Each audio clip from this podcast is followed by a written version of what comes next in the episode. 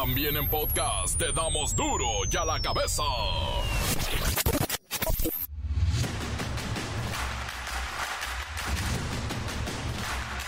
Martes 20 de febrero del 2024. Yo soy Miguel Ángel Fernández y esto es duro y a la cabeza. Sin censura. Luego de que localizaran sin vida a Carlos Ursúa, ex secretario de Hacienda de López Obrador, confirman que su muerte fue por causas naturales y se desata tremenda polémica y sospechosismo. El presidente acusó a opositores de sembrar la desconfianza de que el gobierno federal tuvo algo que ver con la muerte. Pues mi pésame a los familiares de Carlos Ursúa. Lamento mucho eh, su, su muerte en lo que parece ser un accidente de acuerdo a lo que los mismos familiares han expresado. El rapero Majestic murió a los 22 años de edad en Huatulco, Oaxaca. La noticia fue ampliamente divulgada durante la madrugada de este martes por el estandopero Franco Escamilla, amigo del freestyle, hoy deceso debido a un accidente. Eduardo Verástegui, actor y cantante de ultraderecha y que intentó obtener una candidatura independiente, ahora está más cerca de la cárcel de la presidencia. Van a ver por qué. La modelo de OnlyFans, de nudes y de packs, también conductora, también influencer Sandy Yareli Robles, pues ahora se registró como candidata al Senado de la República por Tamaulipas bajo la camiseta de la 4T. Bueno, no sé si bajo la camiseta o sin camiseta o cómo. Las Águilas del América volaron en el piso de remates de la Bolsa Mexicana de Valores. El club de Coapa fue invitado esta mañana al timbrazo conmemorativo del arranque de operaciones del primer club del fútbol mexicano en cotizar en la Bolsa de Valores. Mira las Águilas. El reportero del barrio tiene más de las desgracias de las últimas horas y la bacha y el cerillo. Hay jornada 9 y ellos lo saben. Comencemos con la sagrada misión de informarle, porque aquí no le explicamos las noticias con manzanas, no, aquí las explicamos con huevos. Llegó el momento de presentarte las noticias como nadie más lo sabe hacer.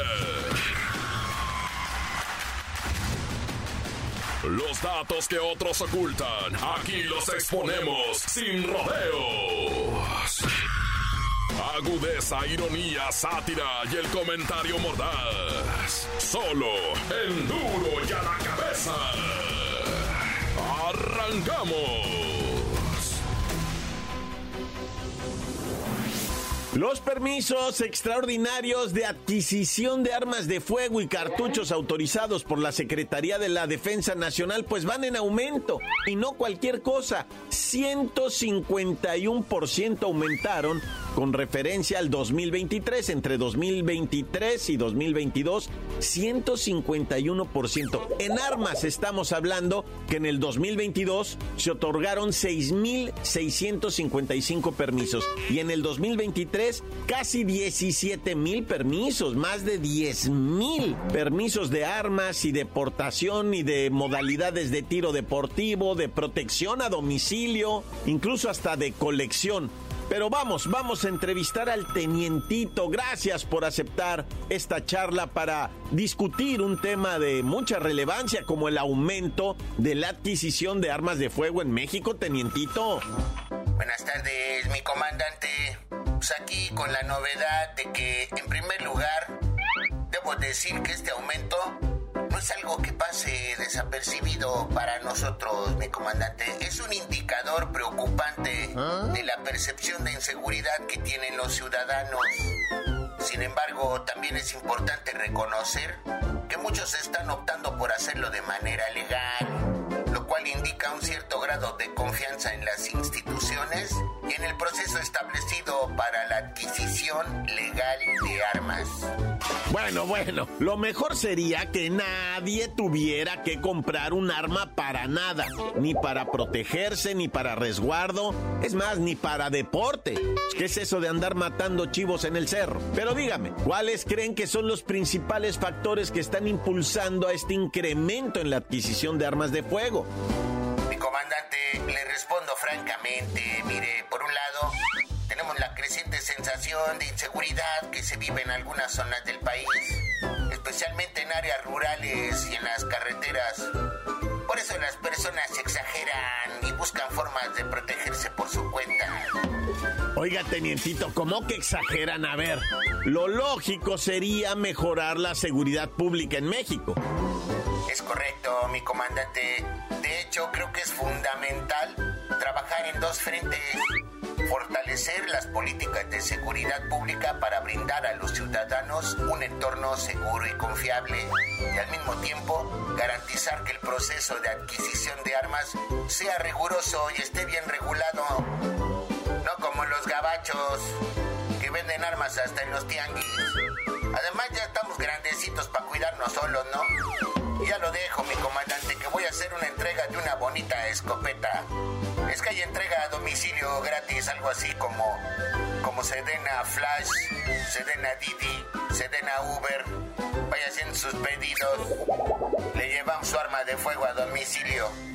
Sí, ya veo que ahora hasta entrega a domicilio tienen, pero bueno, es alarmante la proliferación de armas de fuego en manos de criminales y también de gente como usted y como yo, pero que creemos necesitarla y aprovechamos esa facilidad en los controles de venta y sobre todo la ineficiencia de las autoridades que no pueden garantizarnos la seguridad ciudadana si es que acudimos a las armas.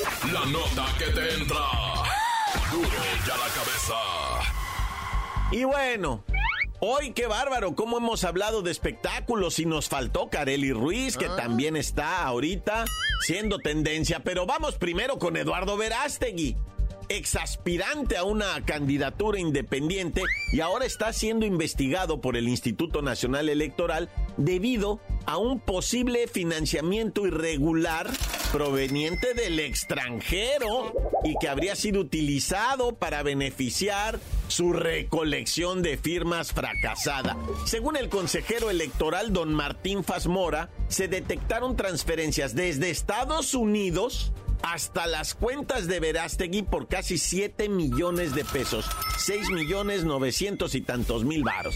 Y todo esto para que Verástegui buscara el apoyo ciudadano. En la línea telefónica está el abogado de Eduardo Verástegui, licenciado Pepinillo. Gracias por tomar el tiempo para hablar con nosotros. Quisiera comenzar preguntándole, claro, sobre los documentos que presentó Eduardo Verástegui para justificar que un país extranjero le estaba patrocinando su deseo de ser presidente. Buenas tardes, Mickey. Hoy te estoy hablando muy serio porque estoy como abogado. Y te comento que mi cliente, Eduardo Verástegui, documentos que son prueba suficiente de que los recursos provienen de sus propias cuentas bancarias en el extranjero. Nadie le mandó dinero del extranjero. Por motivos de seguridad, él se hizo una autotransferencia. Y aunque reconoce que pudo haber sido un error, los fondos son legítimos y los utilizó para financiar su campaña de recolección de firmas. A ver, a ver, licenciado Pepinillo, sin embargo, el INE ha dicho que Verástegui no contaba con los fondos suficientes para realizar las transferencias que dice que se hizo a sí mismo, él no tenía ese dinero. ¿Cómo justifica el señor actor estos fondos? Ay, mira, Miki, Lalo, porque, o sea, yo le digo Lalo, recibió unas transferencias de Miami, pero era su propio dinero, solo que no lo declaró en su momento. Él reconoce que tendría que haber aportado más datos para justificar esas transferencias. Pero pues, ¿qué tiene de malo usar dinerito que no necesariamente es tuyo? Pues sí, pero es dinero que viene del gobierno de otro país, Pepinillo, digo, licenciado Pepinillo. La está regando don Lalo, como usted le dice, pero por último, ¿cuál es la postura de, de Lalo frente a las medidas tomadas por el INE, como solicitar esta intervención del SAT, de la unidad de inteligencia financiera? Vaya problemón en el que está Lalo Verástegui o tu cliente Pepinillo.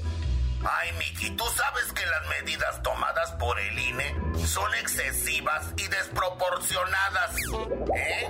Él sostiene que está siendo injustamente perseguido y que estas acciones son parte de un intento del INE por favorecer a los partidos políticos establecidos, en lugar de apoyar a los ciudadanos independientes.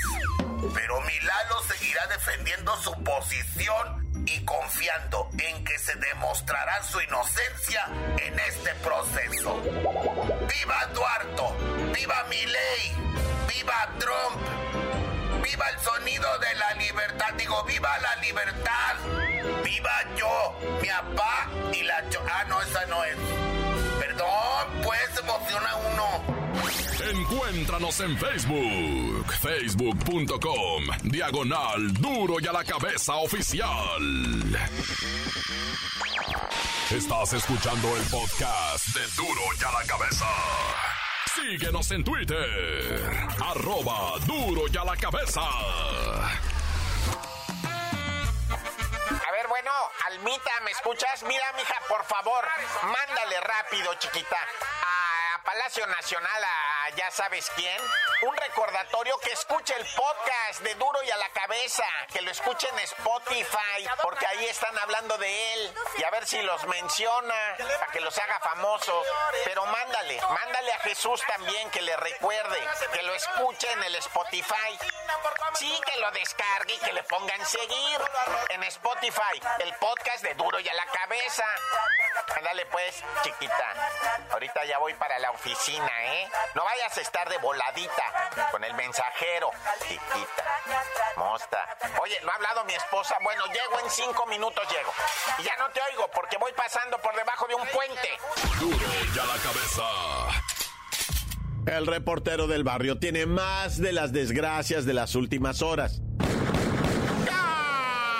Montes, montes, alicantes, pinch pájaros, cantantes. Pues resulta ser verdad que el fin de semana una novia iba al casorio por allá por el Naranjito, Veracruz, iba pero encarrilada en un carrito bonito, eh, del año, con sus moños. Allí iba la, la novia, ¿verdad? En el carrito, muy así como que nerviosa. Dijo, ay, no vaya a ocurrir algo. Y no llegó a la boda. Y entonces, ¿para qué? ¿Qué te pasa que si va ocurriendo algo, que se accidenta, que cae en un canal de aguas negras la novia en el carrito, pero no es, es, un desarenador. Y entonces la muchacha no se salpicó ni nada, pero sí, eh, en vez de decir cómo están todos del accidente, salió con la cabeza así gritando un taxi, la morra, un taxi, porque si no aquel se va y olvídense, no lo vuelvo a agarrar nunca. Hijo eso. Pues me creerás que entre la misma raza que estaba ahí mirando, la ayudaron a salir, ¿verdad? De, de, del accidente, la cargaron, la llevaron hasta un taxi, la subieron, la encarrucharon y órale, llévela al casorio. Llegó tarde, pero llegó la muchacha después de haberse caído ahí en esa mugre. Bendito sea el Señor y santo nombre, va. Y todavía el novio le enchocaba la cara, ¿no? Cuando llegó, pues, ¿qué estabas haciendo? Es que me caí en un desarenador de aguas negras.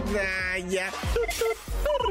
Y bueno, investigan, ¿verdad? En Ensenada si fue un accidente o qué hijo de la rejijurria pasó en una casa, ¿verdad? En donde cinco personas pues resultaron calcinadas ahí en la ruta del vino, cuerpos carbonizados, ¿verdad? Descubiertos dentro de una vivienda que estaba quemada ahí en la zona de la ruta del vino, ¿verdad? Eh, acuérdense que apenas hace ocho meses ya había habido una balacera horrible ahí con diez muertos, ¿verdad? Cerca, pues cerca. Diez personas que iban en los vehículos, esos tipo Racer allá en San Vicente, que es parte del municipio de Ensenada, que pues, o sea, está pero fuerte por allá, ¿verdad? Esto de la maña, qué terror. Cinco cuerpos calcinados, quién sabe qué fue lo que pasó, Naya.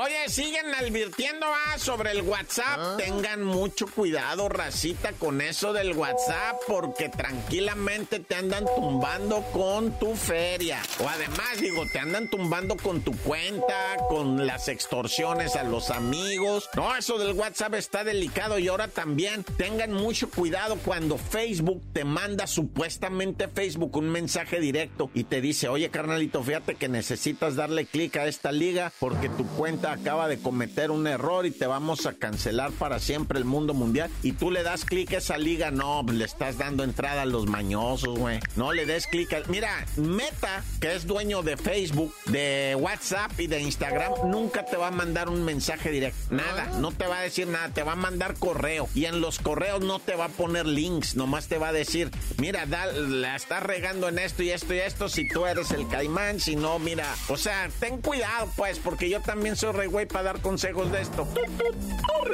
Pues mucho se está hablando, ¿verdad? De la materia de seguridad en las carreteras, porque están, por supuesto, lo de toda la vida, los accidentes tristísimos, ¿verdad? Que te pegan en lo más profundo cuando te enteras, por ejemplo, de lo acaecido allá en Tulum, seis personas muertas, cinco argentinos, un mexicano, un accidente, había lluvia, se perdió el control del vehículo, lo que tú quieras, pues lamentamos la pérdida esta, pero de repente, ¿verdad? También te das cuenta que hay cada gente bien pirata, ¿no? Que en la misma carretera andan poniendo troncos y piedras y palos para ah. hacer que alguien se accidente y luego ir y robarlo, güey. Sí, este, se está dando ese caso también. Lo han encontrado ya en diferentes carreteras ahí en la Cumbres de Maltrata, en, en Mazatlán. Esa que va para Durango, sales de Mazatlán y luego empieza a subir la sierra. Ahí han puesto piedras y los vehículos se voltean. No, cada cosa más horrible. Oye, y también están advirtiendo, ¿no? Que andes con cuidado, loco, con esto de los tatuajes, porque de ah. repente llegas y ya no te deja ir el tatuador si no le pagas un dineral. O sea, tú le llegas y le dices, mira, traigo 500 baros, ¿ah? ¿Qué me haces por 500 baros? No, pues te hago este. ¿Quieres que le ponga aquí un filito? Simón, Simón, pónselo. Y no quieres que le ponga aquí así como una sombra de, oh, Simón, se vería bien chido. Y no quieres que le meta un color acá más, Simón, órale. Y al final te dice, pues son 3 mil baros. Ah, padre, te dije que 500. No, pero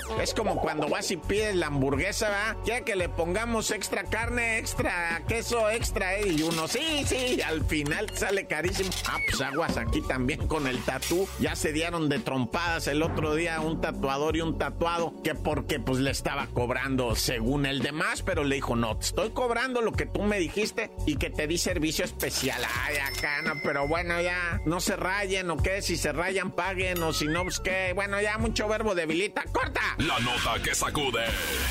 ¡Duro! ¡Duro ya la cabeza! Encuéntranos en Facebook, facebook.com, diagonal Duro y a la cabeza oficial. Esto es el podcast de Duro y a la cabeza. La bacha y el cerillo, hay jornada 9 y ellos lo saben.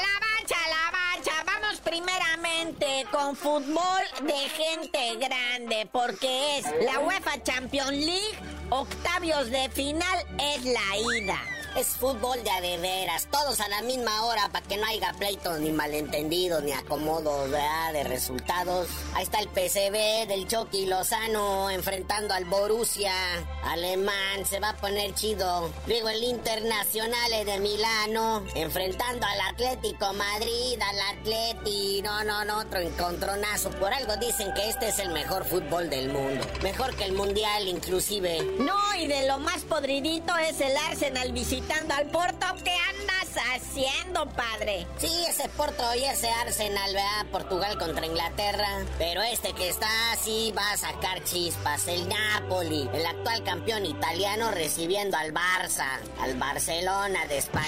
Y bueno, la neta, de la Copa de Campeones de CONCACAF, hoy no hablamos porque son dos equipos que quién sabe de dónde son. Bueno, Costa Rica de Estados Unidos, el San Luis City contra el Houston Diamond. Ese es a las 7 y luego a las 9 el Saprissa de Costa Rica contra el Queso Filadelfia Unión. Eso de para qué lo mencionamos, hijo. Sí, esta jornada 9 de la Liga MX, pues ahora sí que está partida en tres pedazos, ¿verdad? O sea, ya se jugó un partido el 14 de febrero, el Atlas contra el Pumas que empataron a cero.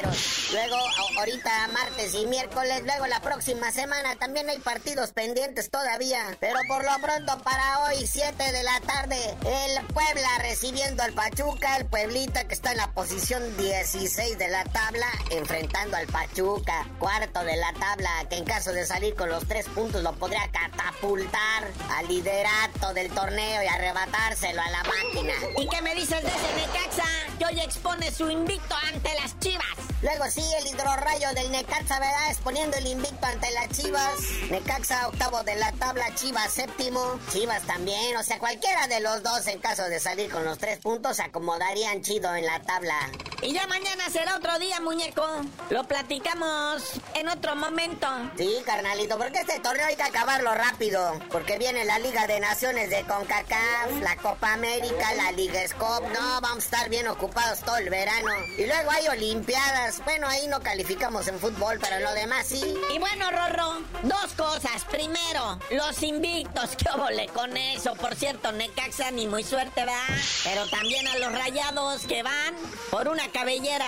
Y sí, ya mencionamos los invictos del torneo, ¿verdad? Uno es el Rayados de Monterrey, la pandilla tercero de la tabla con 15 puntos, cuatro victorias, tres empates y 12 goles a favor, 8 en contra.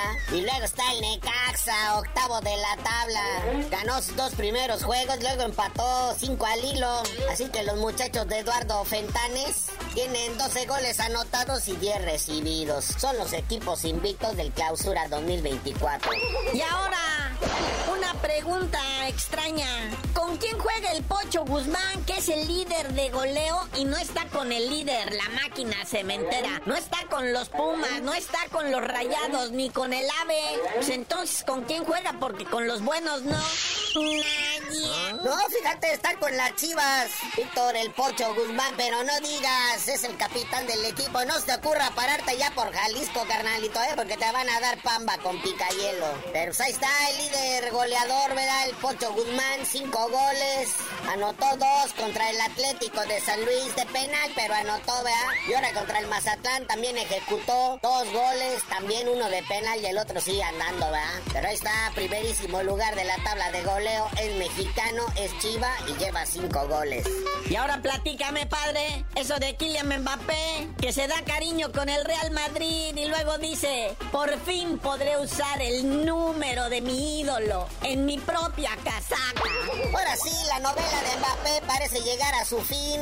Ya el diario Marca revela que Kylian Mbappé y el Real Madrid han firmado acuerdo por cinco años. Ya se miraba venir, ¿no? Este jugador del Paris Saint Germain, que ya fue campeón del mundo a la edad de 18 años, ahorita tiene 23 y va a llegar al equipo de sus amores. Porque él siempre idolatró a Cristiano Ronaldo. De hecho, festeja los goles igual que él. Trae el mismo número en la casaca. La gran pregunta es, ahora que llega el Real Madrid, ¿lo dejarán usar el mismo número? ¿Él lo irá a respetar la jerarquía del bicho o lo irá a cambiar? Pero pues bueno, Mbappé tiene contrato con el PSG hasta el 30 de junio y ya a partir de ahí el Real Madrid lo puede presentar, sobre todo antes del 24 de julio que empiezan los Juegos Olímpicos y pues obvio Mbappé va con la selección francesa. Y no podríamos cerrar de mejor manera que con la Copa de Oro Femenil, por primera vez en el mundo mundial. Ahí está, ¿verdad? Primera edición en su historia, la Copa Oro Femenina. Hoy las chavas juegan con la selección de Argentina. Mira nada más con quién les tocó debutar, ¿eh? El jueves 23 vamos contra República Dominicana y vamos a cerrar la fase de grupos contra las gabachas de Estados Unidos el próximo lunes 26. Así que vamos muchachas, no calificamos al Mundial Femenil, no vamos a ir al fútbol femenil olímpico, pero ¿qué tal Copa Oro, eh? A darle con todo muchachas. Pero bueno, carnalito, ya vámonos, estamos atascados de partidos. Y no, y los que faltan, espérate, pero por lo pronto no sabías de decir por qué te dicen el cerillo. Hasta que ganemos la Copa Oro Femenil, ya que no fuimos en femenil ni a las Olimpiadas ni nada, les digo.